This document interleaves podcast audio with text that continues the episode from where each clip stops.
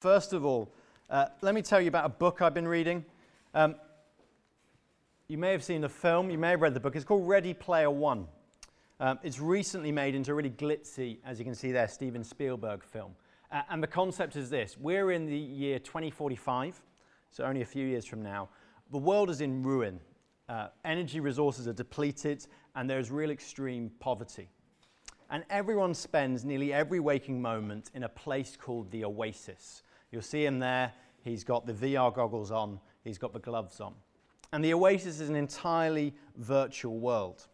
It's a world uh, full of games and adventures. That's how it was initially formulated. But it's also now full of jobs and shops. You can legitimately spend all your time in the Oasis except the time you need to actually physically eat and sleep. It even has schools where people can be educated in, virtual classrooms where they don't let you leave for the whole day, so they make you concentrate and watch. Um, you they can take you on a field trip straight away to the heart of Mars if you want, uh, or into a virtual heart. Education is freely available to all. Every person has an avatar. That's uh, the real life person in the film world. Uh, but everyone has an avatar, has an image of themselves that can be created to look like whatever or whoever they want. And for many, the only real relationships they have will be in the oasis. The only time people go outside is when they need real food. Uh, and that's only if it can't be delivered. Why go into the real world when life, like the virtual world, is amazing and it allows you to fly spaceships and see things you never could otherwise? Now, for many of you sitting in this room, it will probably scare us. That it might thrill us a little bit. We'll go, that's quite exciting. Um, and yes, it's a story, but it's not a million miles away from what technology can do today. There are a few things uh, when I read that which made me go, amazing. Free education for all. Sounds like a good thing. Language barriers gone. Sounds like a good thing. But then there are a number of things I've described which will rightly make you concerned. A few other items in the news this week caught my eye. You may have seen these as well. Um, this is a note, uh, went viral on Facebook from a five year old. I say five year olds, I don't really know her age, so you might be able to tell by how good her handwriting is. Between five and seven. Um, if you read the note, it's response to a question, a piece of homework she got, which said, Tell me about one invention you don't like and why. And she says, If I had to tell you one invention I don't like, I would say that I don't like the phone. I don't like the phone because my parents are on their phones every day. A phone is, I've written it down here. Sometimes. Sometimes. That's very good. Where on earth? really bad habit. I hate my mum's phone and I wish she never had one. There we That's go. an invention that I don't like. That's an invention I don't like. Thanks, Jenny. It's pretty blunt, isn't it? That went viral. That was a little girl writing that about her mum's phone. And then some of you may have seen this news on BBC as well about Alexa, the virtual assistant. The Church of England's built an app which works with it. This is what the Church of England say. They say the Church of England is offering worshippers the chance to use voice activated virtual assistants to help us pray. People can ask Amazon's Alexa device to read a prayer of the day, the Ten Commandments, or the Lord's Prayer, or to recite grace before a meal. But smart speakers will also have a church near you function to encourage people to visit their local church. It's interesting news, isn't it? It's the world we live in. And before we make comment on it, I just want to say that we can see technology and our use of this world is surely an issue worth thinking about as we live in this world. I want to make two things very clear as I start. Firstly, I preach this to myself as much as I do to you. It's the same every single time. But I work, I work with technology all the time. I work in a job where I literally run social media for some organization. Uh, I um, work making videos. I'm trying to take people's time to watch videos. Um, and wherever I go, it also affects my life daily, like it will for you. So I'm asking these questions all the time, of, particularly in my job. Um, am I helping or hindering people by, by doing what I do? Secondly, as well as preaching it to myself, as with last week, uh, we're on these three weeks on a thematic topic. I want to make it clear that the Bible is my authority. Uh, this is where we learn of God's wisdom for the world. This is where we see the good news of Jesus explained clearly.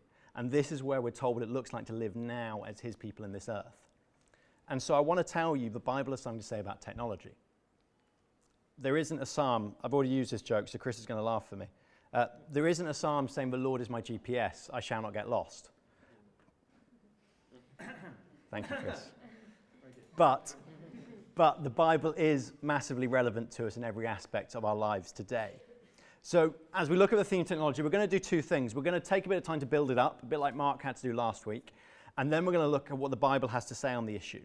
So, the two things we're going to do, and we won't cover every topic technology brings. I've read four or five books on this in the last four or five weeks, and there's so many different issues which has impacts our lives. Uh, but I'm going to give us a brief theology of technology, uh, and then I'm going to deal with a couple of issues which I think are really relevant to us, uh, and look at what the Bible has to say about them. So, firstly, uh, let's give a whistle stop tour of the theology of technology. And it takes us right back to creation. Genesis 1, we see man created in God's image. And then in verse 28 in Genesis 1, feel free to flick to it if you want, but we're not going to spend much time there. We see man commanded to subdue and rule over the earth. Now, the garden in creation, the Garden of Eden, we see at the start of creation, it was only the beginning. God has always planned to lead us into a new creation when He returns. And it's a new creation so refined technologically that the city streets will be paved thick with crystal gold. It's a city, a city we can hardly imagine even today. So the Garden of Adam and Eve will become a city. And as we sit in this time, we're in the middle of the garden to city unfolding. And God is governing the process in many ways. So let's get it clear from the start that technology comes about because of man created in God's image different, innovative people who see the world in different ways. God is a creative God, and we're living out in the image of the creator God. Technology is not an accident. God is in control of this world, He's sovereign over it. We've just sung Jesus, sovereign over us. And it's no accident that God doesn't know about and He's not in control of. And this world that God created was not meant to be static. God called us to subdue and rule over the world. Uh, and this is why the new creation is not simply a return to the garden, but it's something with a new aspect in it, with a city. But we see in Genesis 3, as we'll know, sin enters the world. Adam and Eve rebelled against God's perfect way, and the world changed. It's no longer under our control, but under curse. In a perfect world, any technology would only be used for good. Imagine with me a world where nuclear fission was only used for power and not to make bombs. Nuclear fission, in and of itself, isn't an evil technology, but it can be put to evil use by man. An iPhone isn't in and of itself evil or dangerous necessarily, but it can be used for evil when we check it for the 50th time in an evening instead of spending time with our family. Or if you use it to browse pornography. Technology in a fallen world has dangers.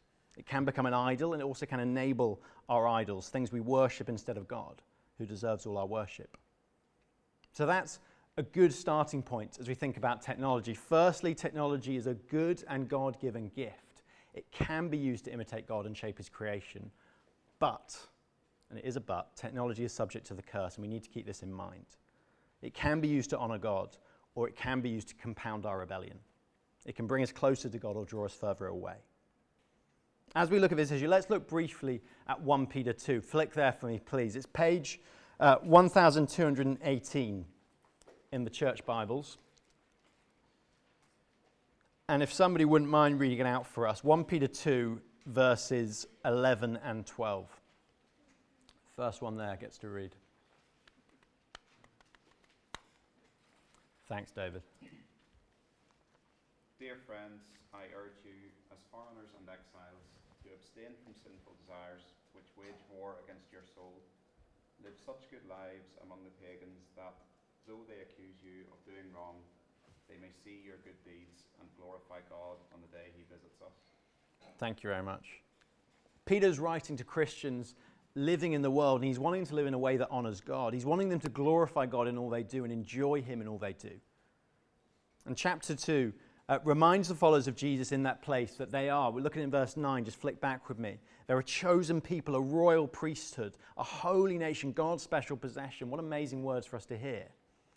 And Peter then goes on to state what it looks like for them to live out that identity in the world God has them in. And let me make it clear at this point again it's not as if the world is out of God's control with its use of technology. I know I've scared you initially, I've done that deliberately. God knows what He's doing and He's in charge.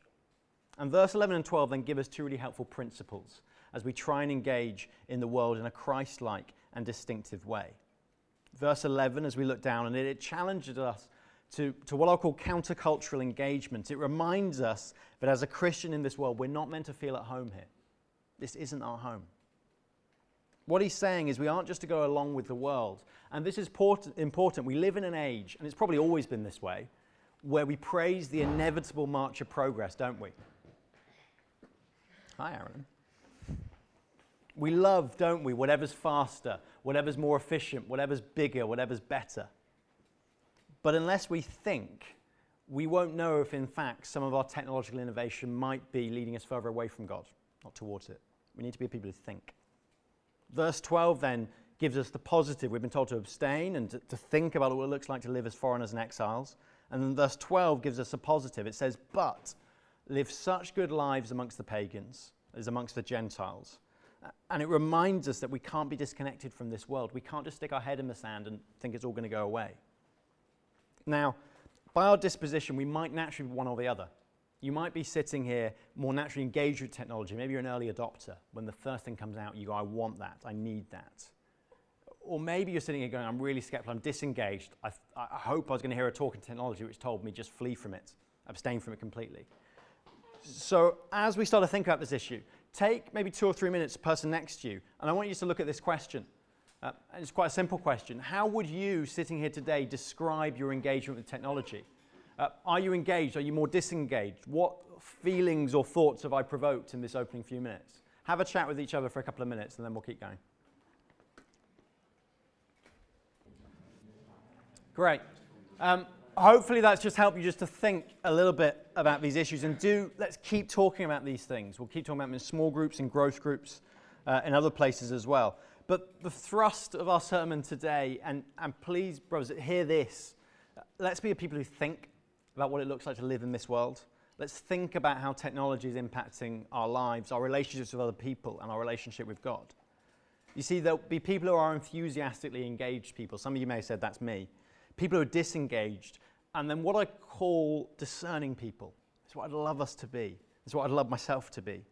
Someone who looks carefully and weighs and evaluates and educates, thinks deeply about the potential consequences of anything, not just technology, but today we're talking about technology and who relies on the Spirit to speak wisdom through the Bible to help us learn how to live in this world. It's not just a phenomenon for today. I can imagine 600 years ago when the printing press was invented, churches having the same sort of conversations going, What on earth do we do with this? And we don't even think about that as technology today, do we? Years ago, the brain used to be thought of as a piece of hardware. You just plug modules into it like memory and experience. But as we've got to understand it more, we've seen it's not like that. It's a muscle. It's changing constantly as we use it in different ways, just like you use a muscle. And like everything in the world, technology is changing us whether we like it or not. Susan Greenfield, she's a leading psychologist in the UK. She said this She said, Already it is clear that the screen based 2D world that so many of us choose to inhabit is changing us. Attention spans are shorter, I can echo that. Personal communication is reduced, and there's a marked reduction in the ability to think abstractly. So, this is why we need to be people who think about our use of technology, to think wisely about this. But, like every other area of life, let's be encouraged that in this area of thinking about technology, Christ is Lord over all. So, He wants us to engage with it, to think about it, and not be intimidated by it. So, we're going to take uh, two issues that technology can expose and cause us to think about. If you can turn your Bibles as well to Matthew 22, page 991. And we're just going to simply look at what Jesus, when Jesus was asked, what is the greatest commandment? What does it look like to have life and life in all its fullness? And we're going to read that and then think about how technology maybe has an effect on these two things from God. So if somebody would mind reading verses 36 to 40, Matthew 22, 36 to 40. Teacher, which is the greatest commandment in the law? Jesus replied, Love the Lord your God with all your heart, and with all your soul, and with all your mind. This is the first and greatest commandment. And the second is like it love your neighbor as yourself. All the law and the prophets hang on these two commandments. Great. Thanks, Peter. Brill. So we're going to look how technology affects these two issues our love of God, but firstly, our love for each other. So, the social network, the great solution to the problem of human isolation. Let me show you an advert Facebook made. Facebook, what we often think of, I think of social media. They they is to celebrate having 1 billion users. And I want you to think, while you watch this, a minute long, have a think, what's surprising about it?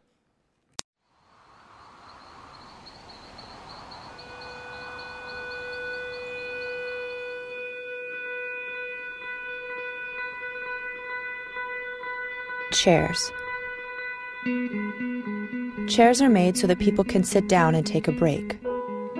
Anyone can sit on a chair, and if the chair is large enough, they can sit down together and tell jokes, or make up stories, or just listen. Chairs are for people, and that is why chairs are like Facebook. Doorbells, airplanes, bridges. These are things people use to get together so they can open up and connect about ideas and music and other things that people share.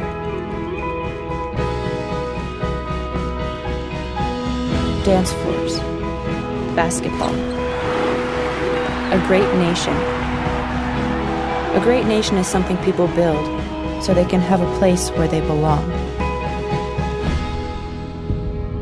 The universe. It is vast and dark and makes us wonder if we are alone. So maybe the reason we make all of these things is to remind ourselves that we are not.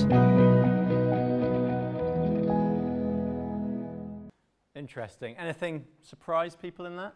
Yeah, I find it slightly hypocrit- it's hypocritical because it says all about uh, family and you know, spending time together and all that.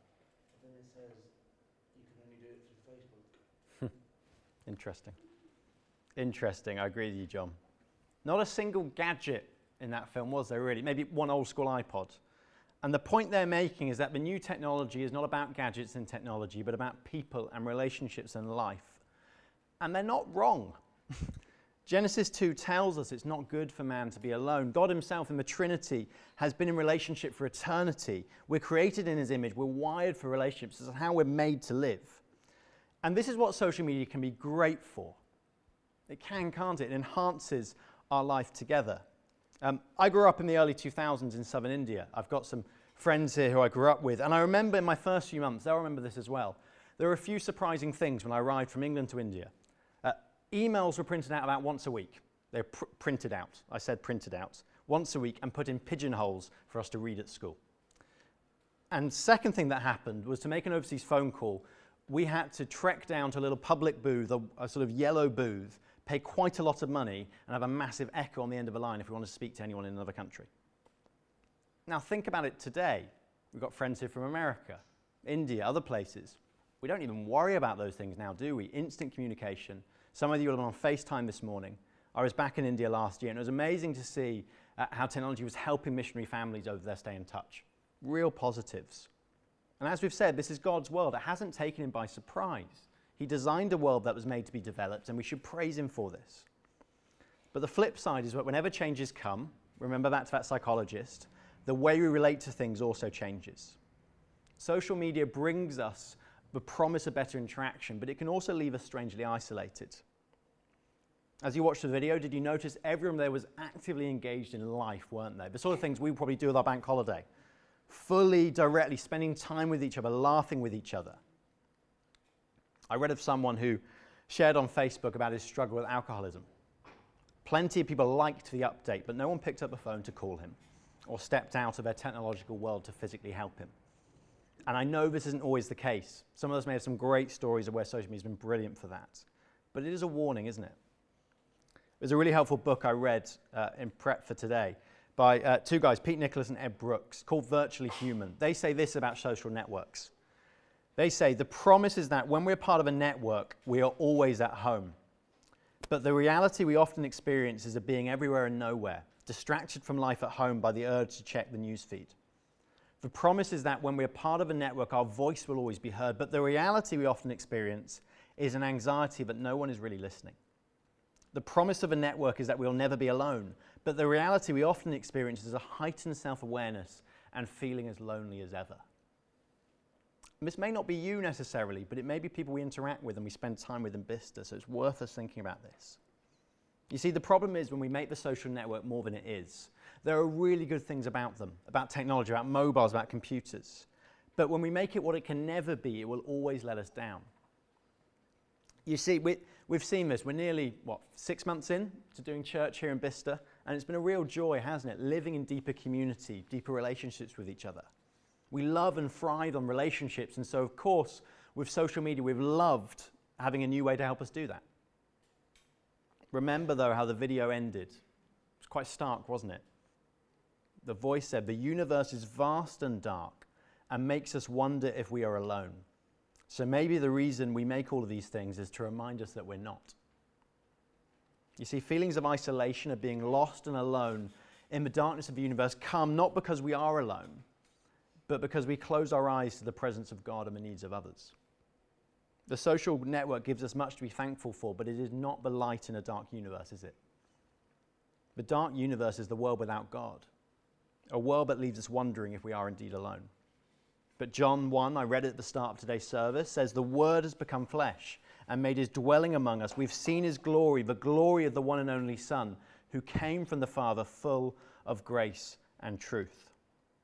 The longing for relationship can only be satisfied in a loving relationship with God, the creator of all things. We're made for secure relationships, and the one on offer with God is the most secure of all, isn't it? If you're not a Christian here today, hear this. You can have a loving, secure relationship with the creator of the universe, and you can have it today by putting your trust in him. When Jesus says that the greatest command is to love God and love each other, he says that because he knows that's the best way we were designed to live. It's full of wisdom. And this relationship with God then outworks itself, doesn't it, into love for others around us. Christ calls us to belong to Him in this family. We're a family here at church. We're made for these interactions, ones which will sometimes be messy, won't they? Ones where you can't hide behind a log out button or a, oh, my phone ran out of battery, but ones full of life and full of joy.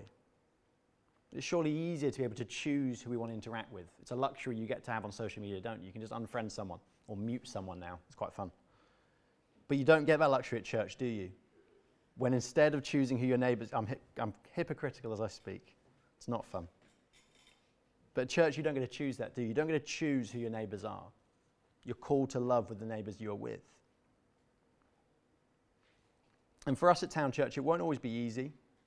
We may want to be tempted to live in this space where we can unfriend someone, or we might be tempted to just listen to sermons online and text a thumbs up when we're asked how we are. But can I challenge us to live in radical, honest community with each other? See, the gospel is not so much about connection as it is communion.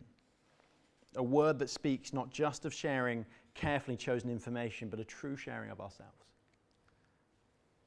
John, we've been looking at John the last few weeks. 2 John says this. I think it's a great example of what this can look like. He writes this I have much to write to you. It's the end of his letter. But I do not want to use paper and ink. Instead, I hope to visit and talk with you face to face so that our joy may be complete. John's got it, hasn't he? Paper and ink, incredibly helpful. Yes, technology of the day, but not the main thing. So, sure, let's make use of social media. Let's make use of texting and podcasts, what a joy they can be, especially when friends are away. But let's not make it the only thing we do together. Let's not make it take us away from people around us as well. So, that was the, the second thing Jesus said to, to love those around us. But what about technology claiming where true life can be found? You see, the first of Jesus' commands and the linchpin was loving God with all our heart, with all our soul. It's been said how you spend your time and how you spend your money gives you a window into what you love, what you worship. We're going to look at money next week, but this week, let me drive a bit on time. This may be you in the room. 70% of people check Facebook every day. 70% of us in this room potentially. A survey showed that 33% of people check Facebook in the morning before they even go to the bathroom. It may not be Facebook for you, it may be your phone in another way. For many of us, getting on our phones and checking text or the news or social media may be the first thing we do in the morning and something we're constantly checking every day. And then maybe we go home in the evening uh, and without even thinking, we just stick whatever Netflix show on we're loving, just veg out, without any thought for what we're sticking into our brains. Uh, and again, let me remind you, I'm preaching this to myself and I'm preaching this to me and Caroline. We've been chatting about it a lot this week. See, for me, I see this outworked every morning. I struggle with this every morning. I'm never good in the mornings, ask Caroline. So I've established a morning routine to help me, to help me wake up and to help me have some time first thing in the morning with God. So I, I do this. I wake up, um, I head downstairs really groggily, um, and I make a cup of tea. My phone is my alarm, so I have it with me downstairs, and every day I have a battle with myself of self control.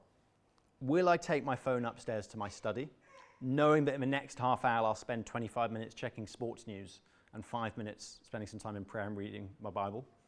Or will I leave it on the kitchen table and go upstairs and have some undistracted time with my Father? It's a battle I have every day.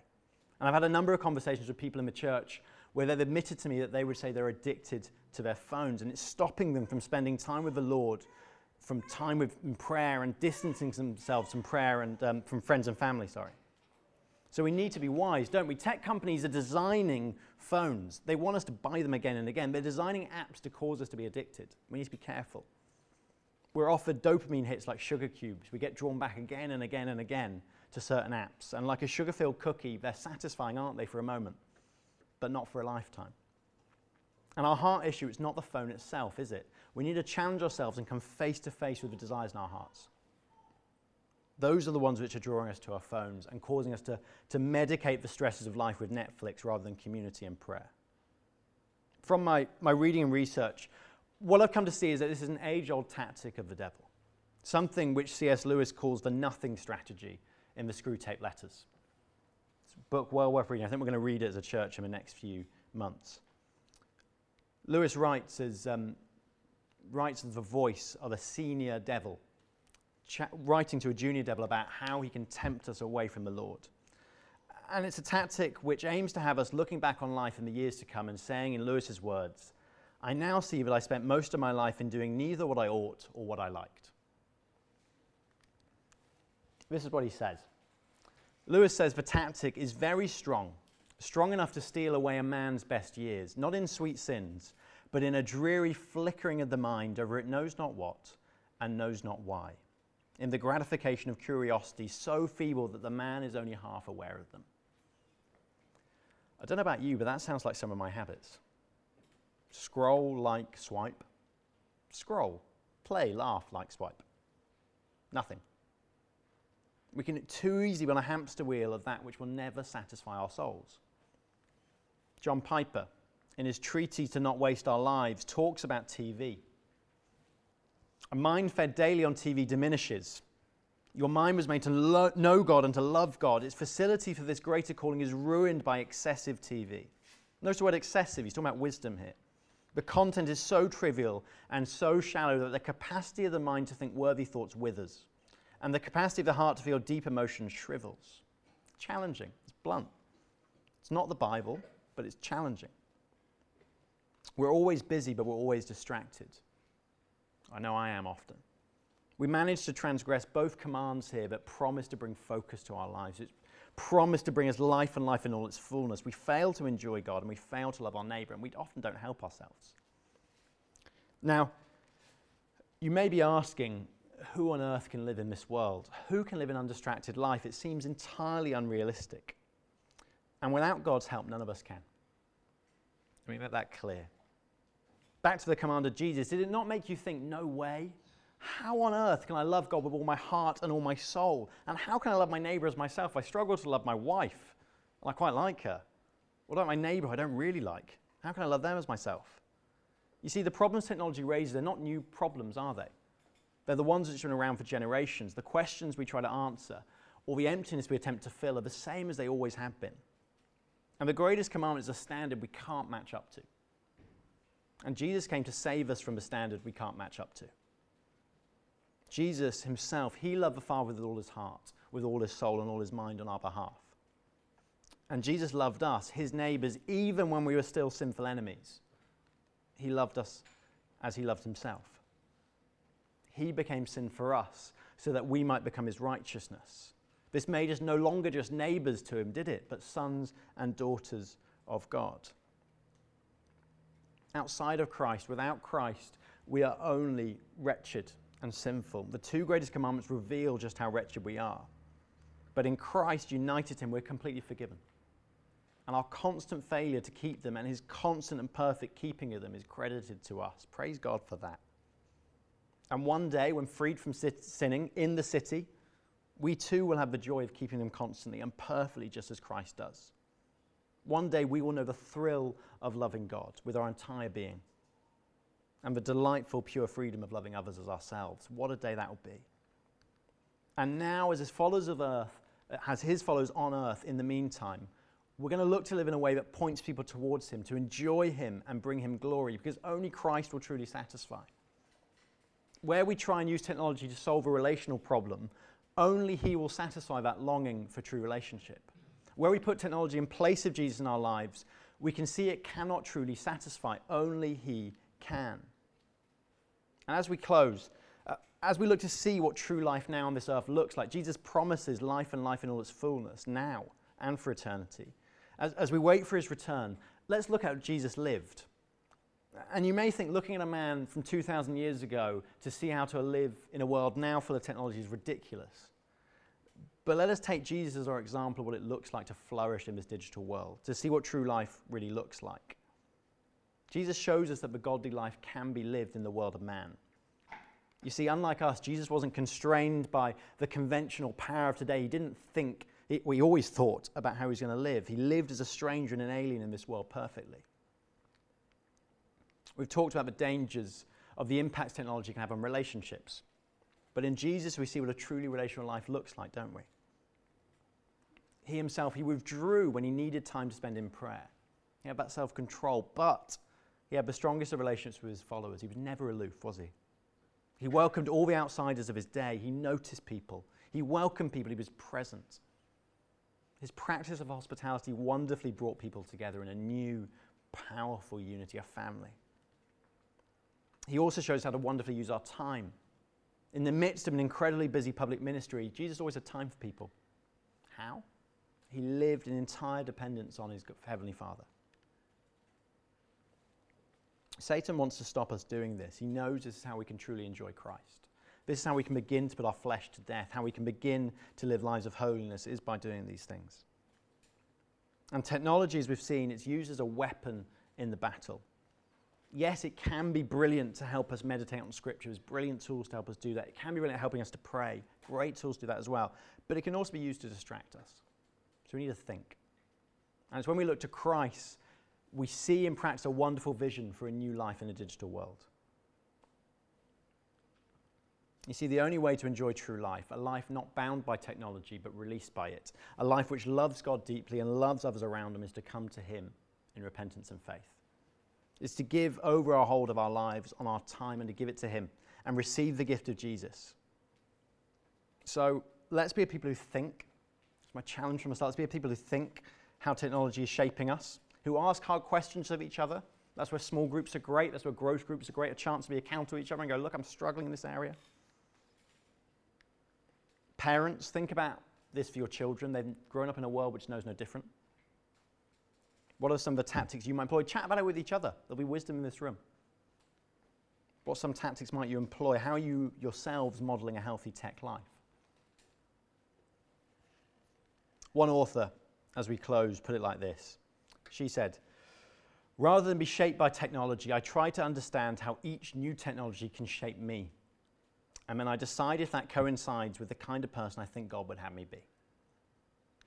Let's be people shaped by God and God alone, who live in His image, creative, innovative, technological, yes, but are wise and truly delighting in Him and Him alone.